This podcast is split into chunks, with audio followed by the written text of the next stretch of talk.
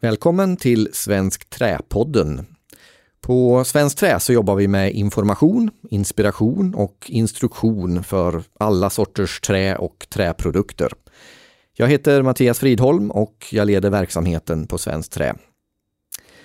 Dagens poddavsnitt det är ett samtal som Svensk Trä spelade in som en ersättning för vårt årliga seminarium IBIT, ingenjörsmässigt byggande i trä. Och om du föredrar att se detta samtal filmat, då finns det tillgängligt på Svensk Träs hemsida www.svenskttra.se. Men om du tycker det är helt okej att bara lyssna så går det alldeles utmärkt här. Och med de orden så lämnar jag över till programledaren Tomas Alsmarker som ska presentera dagens ämne. Varmt välkomna ska ni vara till Svensk Träs seminarieserie i ingenjörsmässigt byggande i trä. Det här avsnittet ska handla om kostnader. I Nordamerika, där byggs cirka 80% av alla bostadshus upp till 6 våningar i trä. Och där handlar det om ekonomi. Vad är det då i träbyggandet som leder till sänkta kostnader? Vad är det som kan riskera att öka kostnaderna? Vi ska nu lyssna till Mikael Krüger på Stenmarks Bygg och Rikard Sjöqvist på Midroc om vad de tänker och tycker i denna fråga. Nu kör vi! Ja, varmt välkomna ska ni vara, Mikael och Rikard, till det här lilla samtalet om trä och träbyggande. Och jag skulle gärna vilja börja lite med vad som kan möjligen öka kostnaderna i modernt träbyggande. Vad kan det vara? Ja, det är ju många olika saker. Sen är det alltid svårt att säga att det just ökar om det är trä eller inte.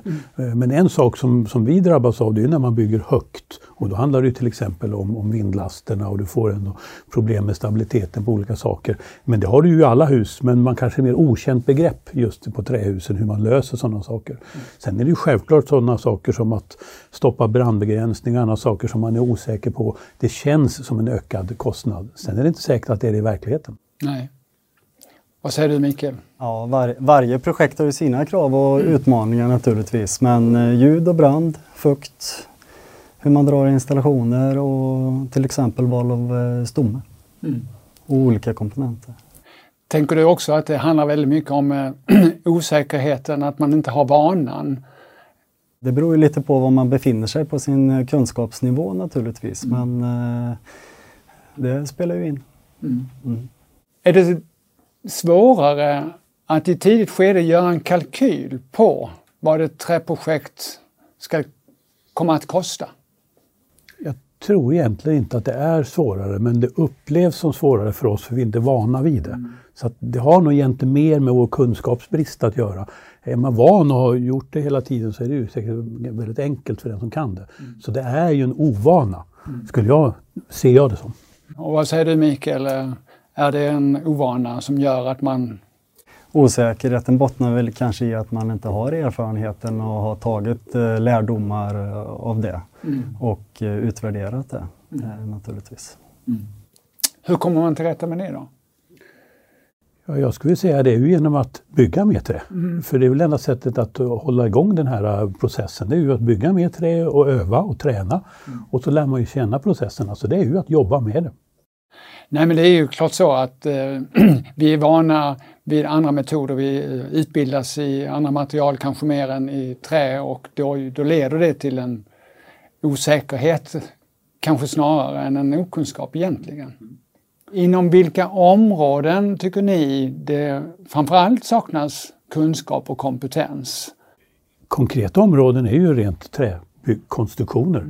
Det är ju ingen tvekan om det. Men idag om jag talar med de konstruktörerna vi har jobbat med så är ju inte det är ju inte en tiondel som har jobbat med träkonstruktioner i högre hus.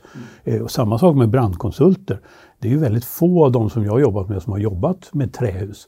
Sen frågar jag dem, kan ni hjälpa oss med det? Det kan ju alla. Men man vill ju gärna ha någon som har jobbat med det. Så visst saknas det kunskap. Och Mikael, har du samma erfarenhet? Ja, jag delar den, men jag vill tillägga ekonomisk helhetssyn saknas många gånger. att faktiskt veta i slut vad slutkostnaden blir för kunden. Och det är ju det som är det viktiga. Vad det hamnar i slutet. Och vad ser du där att vi behöver jobba med för att få bättre helhetssyn? Nej, men jag tror man kan göra lite olika kalkyler på lite olika system. Mm. Sen kan man ju jämföra det i samarbetsformer, prestigelösa, både med beställare, arkitekter, konsulter, träbyggare. Till exempel ett partnerprojekt eller någon annan samarbetsform. Mm. Då tror jag man definitivt kommer komma ner i pris. Mm. Sen kan det ju vara så att har man i hela sitt liv jobbat som konstruktör och ritat bara betonghus, så är det ju inte gjort på en kafferast att byta och rita trähus. Men så att det är ju att komma in i det här, och därför och desto fler hus vi som beställare köper, desto fler kommer ju att rita trähus. Mm. Så konsten är nog ändå att vi behöver aktivera för att verkligen komma igång med en lite större mängd trähusbyggnation. Mm. Nyckel är ju samarbeten naturligtvis, som jag nämnde tidigare, och faktiskt inleda projekt även med träleverantörerna. Mm. Och att man börjar i rätt ände, att man kanske inte börjar med vilket träbyggnadssystem ska vi välja, utan börjar med vad är det för kåk vi ska bygga. Mm. Absolut. Så därför är det ju faktiskt så att samarbetsformer av olika slag, ända från leverantörerna till konsulter och entreprenörer, kan ju faktiskt leda till både bättre och billigare hus. Mm. Men vad ser ni för potential då att sänka kostnaderna genom träbyggande? Jag menar att så många amerikanska bostadshus upp till 6 våningar, så stor andel byggs i trä, beror ju inte på att den amerikanska byggaren tycker trä luktar gott och att det är skönt att ta i. Utan det handlar ju om ekonomi, om pengar. Vad är det som ni ser som kan driva lägre kostnader? En viktig del är ju ökad prefabriceringsgrad. Och det är för sig kvittar vilket material man jobbar med. Men ökad prefabriceringsgrad leder ju till kortare byggtider. Kortare byggtider leder ju till en sänkt kostnad. Så prefabriceringsgraden är ju en stor del av det. Och det är lite lättare med trä. Det är lite svårare att leverera ett betonghus som prefabricerat fullt färdigt. Med ett volymelement kan du leverera i trä. Så att det är en stor del.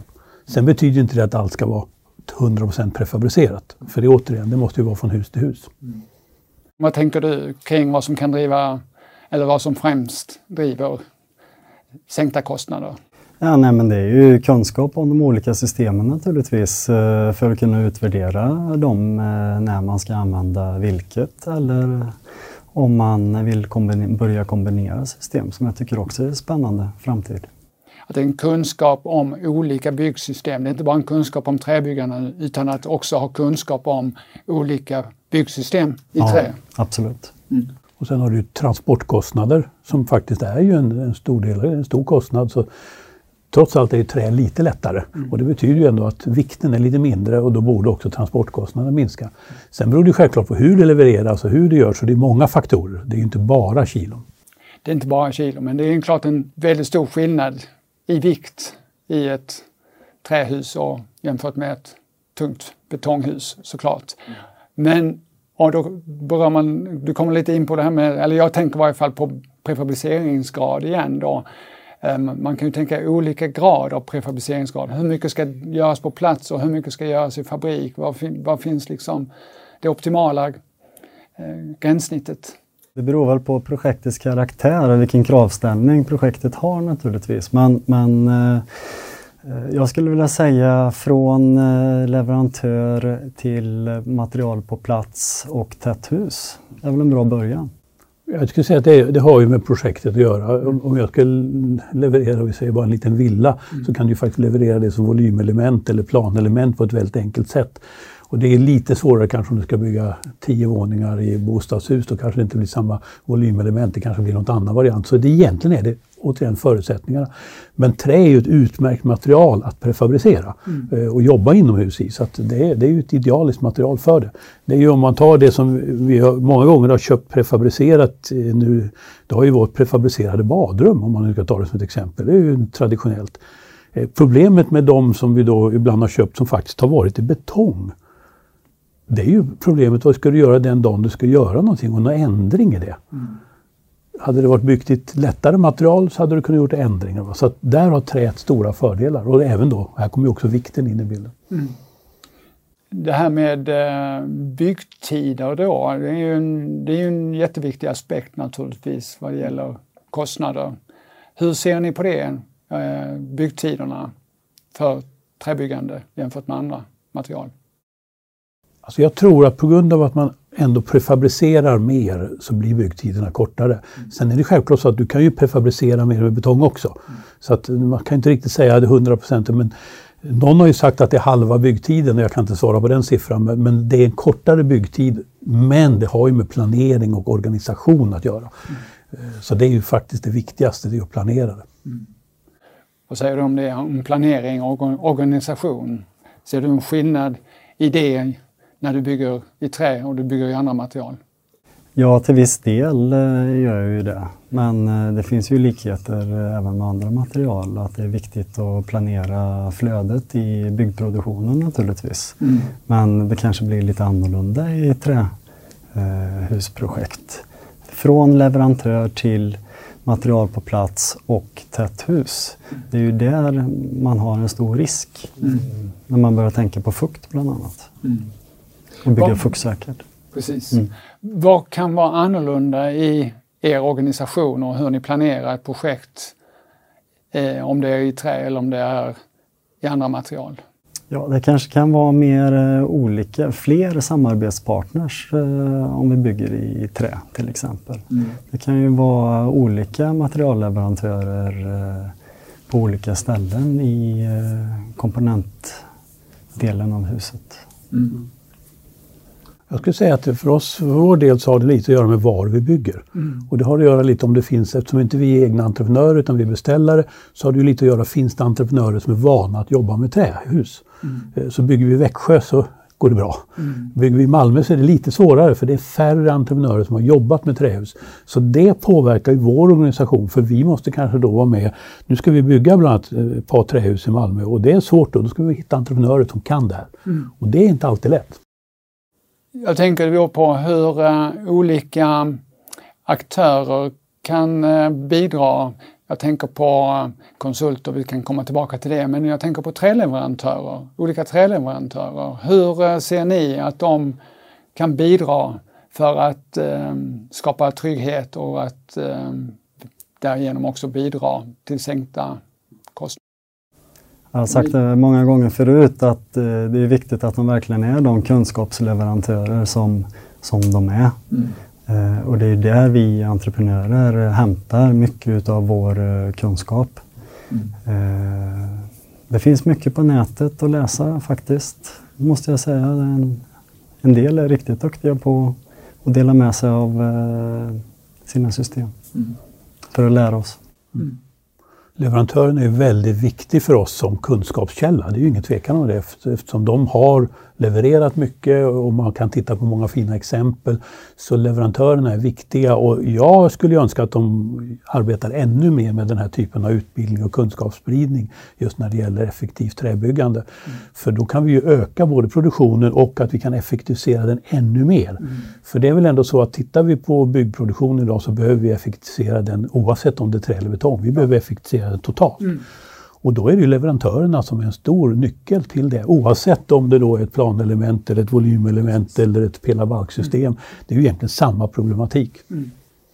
Och ser ni då att det här kan bli ett mer nära samarbete med träleverantörer kanske än vad som är brukligt med andra system och andra material? Ja, alltså det önskar man ju. Sen ska man väl säga det att egentligen vill vi ha samarbete med alla. Ja. Så vi vill ju inte egentligen att den ena ska... Det är ju väldigt viktigt. Det är ju samma sak om vi jobbar med ventilation eller någonting. Vi vill ju ha samarbete med alla. Mm. Så samarbete behövs. Och det är nog trots allt att vi som beställare behöver ta mer, så att säga, kontroll över de produkterna vi vill ha. Och det är därför vi också måste öka vår kunskap. Så att vi vet vad vi beställer. Vi kan inte bara lämna en ritning till en entreprenör bygga det här huset. Vi måste ju faktiskt tala om vad är det vi vill ha byggt. Mm. Och jag vet att du, Mikael, brukar också prata väldigt varm om vikten av ett nära och bra samarbete. Ja, Absolut. Det är det som är nyckeln till framgång. Mm. Samarbete och utnyttja varandras kompetenser. Mm. Mm. Och det här med samarbete kring med träleverantörer och samarbete kring olika byggsystem. Är det ni som oftast väljer byggsystem? Eller är det andra aktörer som väljer? Alltså när vi jobbar med våra fastigheter så väljer vi normalt byggsystemet. Och det är ju förhållande till husets förutsättningar. Är det ett kontorshus? Är det ett bostadshus? Är det en mässhall? Vad är det för typ av lokaler? Är det en livsmedelsbutik? Alla lokaler kräver ju sin egen typ av fastighet. Så vi väljer ju det oftast. Sen kan ju en entreprenör komma med bra förslag och tankar beroende på vad det är för typ av entreprenadförhållande förstås, eller entreprenadavtal. Mm. Så att, men vi väljer ju grundprincipen. Mm.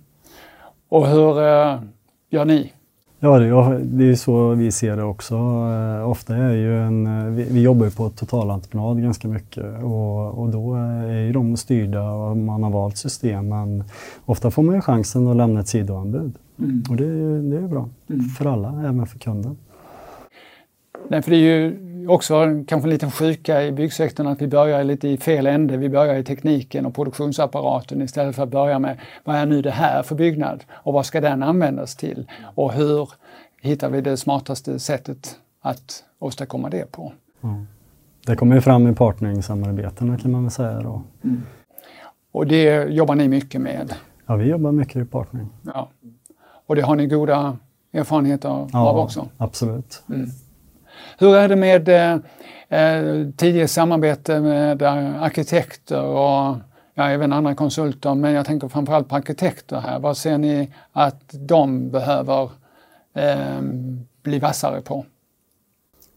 Alltså tittar man på att rita ett hus för trä eller för betong så är det olika tankar man måste ha in. Och ibland kan man ju rita ett hus och rita en vacker fasad och det går faktiskt nästan inte att bygga den i trä eller någonting därför att höjden kan bli fel eller någonting annat. Så att nog är det bra att man ser möjligheterna direkt från skissen eller tävlingsförslaget eller vad det nu är. Så man ska nog vara inne tidigt, vad är det för typ av hus jag egentligen vill bygga? Mm. Desto tidigare man bestämt det, desto mer korrekt blir det. Ett omtag i sent skede, det kostar väldigt mycket pengar. Mm. Och där kommer man ju faktiskt in på redan detaljplanen och vad den sätter för begränsningar. Ja, en för snäv detaljplan har man ju varit ute för några gånger och även vissa särkrav som ställer till det. Mm. Så är det. Men vad ser ni då som de allra viktigaste, främsta åtgärderna för att främja ett ökat träbyggande i Sverige? Ja, nej, men det är ju inleda samarbete naturligtvis. Och ett bra samarbete det är mellan träleverantörerna och entreprenörerna för att få fram den här ekonomiska helhetssynen som vi talade om tidigare. Att faktiskt veta vad det kostar i slutändan till slutkund. Mm. Vad säger du, Rikard? Jag tror man ska också se den rent klimatmässiga, miljömässiga synpunkten också. Något som jag saknar det är faktiskt frågan hur mår man i trähus? Mm. Jag har ju en väldigt känsla av att de trähus som vi har byggt, där mår människor väldigt bra och trivs väldigt bra. Mm. Men det blir en väldigt subjektiv sak. Men det skulle varit intressant om någon hade kunnat ta fram forskning. Vad är det egentligen? Mm. Är det skillnad eller är det inte skillnad? Mm. Sån kunskap tycker jag saknas. Mm. Sen kan jag tycka att men vi har färre klagomål från hyresgäster i trähus än i ett betonghus. Sant eller falskt, det kan jag inte säga. Mm. Nej. Men vad kan det finnas för fördelar med trä och träbygganden i städer, i trånga utrymmen etc.? Alltså jag skulle tänka mig, om man nu tänker rent UR-mässigt, så är ju faktiskt en träkonstruktion bättre UR-värde på samma tjocklek av en yttervägg eller ett bjälklag jämfört med till exempel då en sandwichkonstruktion då, som egentligen blir mycket död betong. Mm. Och det gör ju då en positiv, för vi har ju faktiskt ofta problem även i så att säga måtten på husen i våra detaljplaner. Så vi helt enkelt kan inte göra väggarna för tjocka och då är ju trä en fördel. Mm. Precis. Och vad tänker du kring det? Nej, jag tänker på i en trång stadsmiljö så är det ju lättare att leverera ett lättare material. Det blir färre transporter framförallt. och lättare transporter. Mm. Etableringen vid en byggarbetsplats i centrala delar av en stad jämfört med annan material. Mindre kran bland annat. Mm. Och kanske färre också. Färre uppställningsplatser. Mm. Vi har ju en bild här bakom oss, kommer jag på nu här, där man ser att man håller på att lägga bjälklag. Själva arbetsmiljön för de som faktiskt bygger. Vad tänker du där, Mikael? Ja, mina killar vill ju helst enbart jobba med trä naturligtvis. Mm. Ja, det är en jättebra arbetsmiljö och det är ju inte bara för att lukta gott utan det är ju framförallt ljudmässigt. Det är tyst och skönt bygge. Mm. Vad säger grannarna? De kanske också tycker det är bättre när det är en tyst byggarbetsplats. Alldeles säkert. Ja. Ja, ja. Har du några reflektioner? Det är nog så att arbetsmiljön vinner på trähuskonstruktion och träbyggnation. Mm. Det är ingen tvekan om det. Så att där kan man hitta många fördelar. Och om arbetsmiljön blir bättre så mår ju de som jobbar med det bättre också. Och då kommer ju det bli mindre sjukskrivningar och mindre problem. Så det blir också en kostnadsbesparing. Mm. Så att det är bara positivt. Mm. Nu tänker jag också på, vi har pratat om träleverantörer och vi har pratat om olika konsulter och arkitekter. Om man tänker byggherrar och kommuner och så vidare, vad är det de behöver för stöd för att känna sig trygga i att genomföra ett träprojekt? Det nämndes ju tidigare det här med tidiga kalkyler. Mm. För det är någon sån sak som är svår att greppa om. Alltså att redan direkt på skissen kunna se kalkyler. Och då kalkyler mellan olika variant. För det är ju kanske då man bör välja system. Mm. Så att ta fram tidiga kalkyler, det är ett behov. Mm. Och du, Mikael?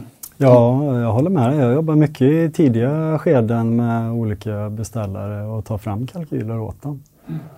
Men framförallt går det ju att jobba i prestigelösa samarbetsformer både med arkitekter, konsulter och duktiga träbyggare. Mm. Och det är klart att en partnering då blir ett viktigt arbetssätt för att alla ska ha liksom insyn och lite koll på hur olika lösningar, hur det slår. Ja, sen när man har valt stomme också så ska ju stomme levereras och produceras. Mm.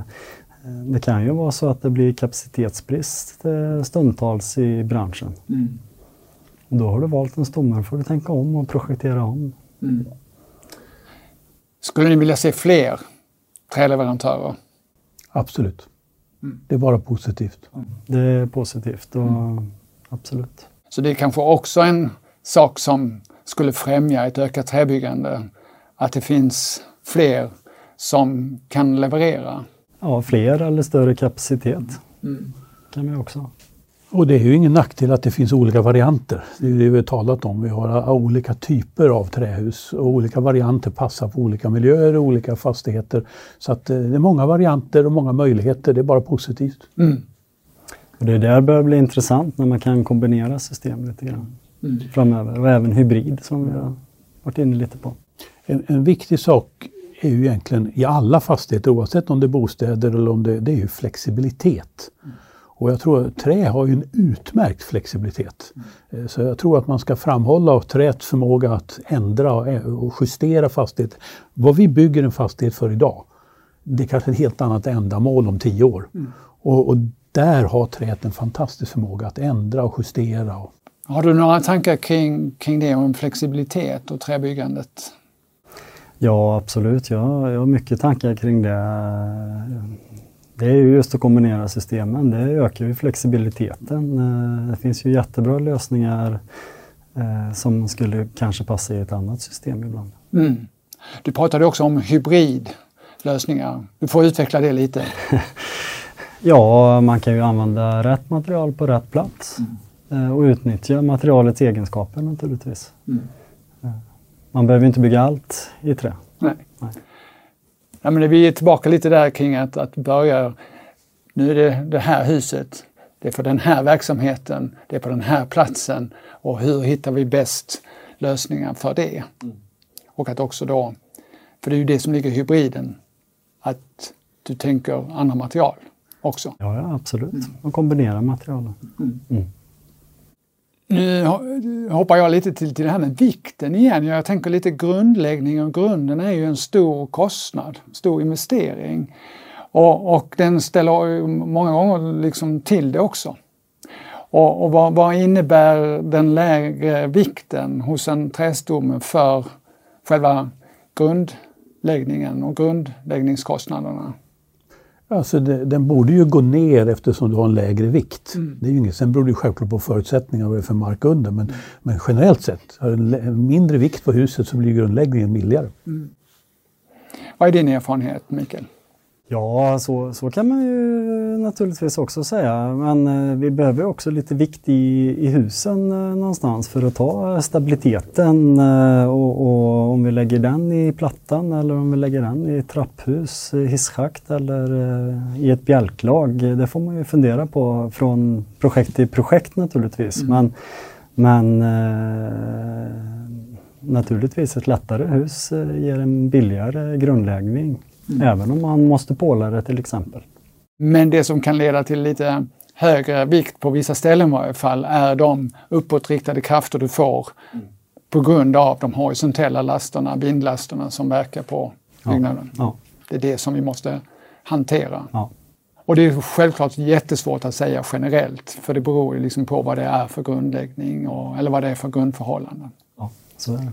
Och husets form. Ja. Det har ju stor betydelse. Det är en väldig skillnad att bygga ett smalt, högt hus eller en bred volym. Så husets form har ju stor betydelse. Och det kan vi också ha en sak i arkitekturen att börja titta. Kan vi optimera våra hus på olika sätt? Hitta olika lösningar. Ja. Och det är klart likadant där att det måste utgå ifrån vad är det för bostäder vi ska skapa. Som är attraktiva och där människor vill bo. Ja. Så det är ju hela tiden en balans mellan olika aspekter. Har ni någon sån här one-liner kring vad är det som framförallt krävs för ett ökat träbyggande? Samarbete, sprid kunskap och lärdomar. Information, kunskap är nog den stora delen, för det är man osäker så vågar man inte. Så man behöver mer kunskap, mer känsla. Så vi ska inspirera varandra att bygga mer i trä. Att dela kunskap. Ja, dela kunskap. Inte vara rädda för det. Nej. För det tjänar alla på. Ja. Nej, men då vill jag tacka er så jättemycket för att ni har varit här och att ni har delat med er av er kunskap och er erfarenhet. Stort tack till er båda. Tack för att vi fick komma. Tack så mycket. Tack. Ja, vi fortsätter. Nästa avsnitt i den här serien om ingenjörsmässigt byggande kommer att handla om hur vi arbetar mot brand och med ljud. Så då får ni gärna slå på apparaterna och lyssna på oss igen. Ha det så jättebra så länge. Tack.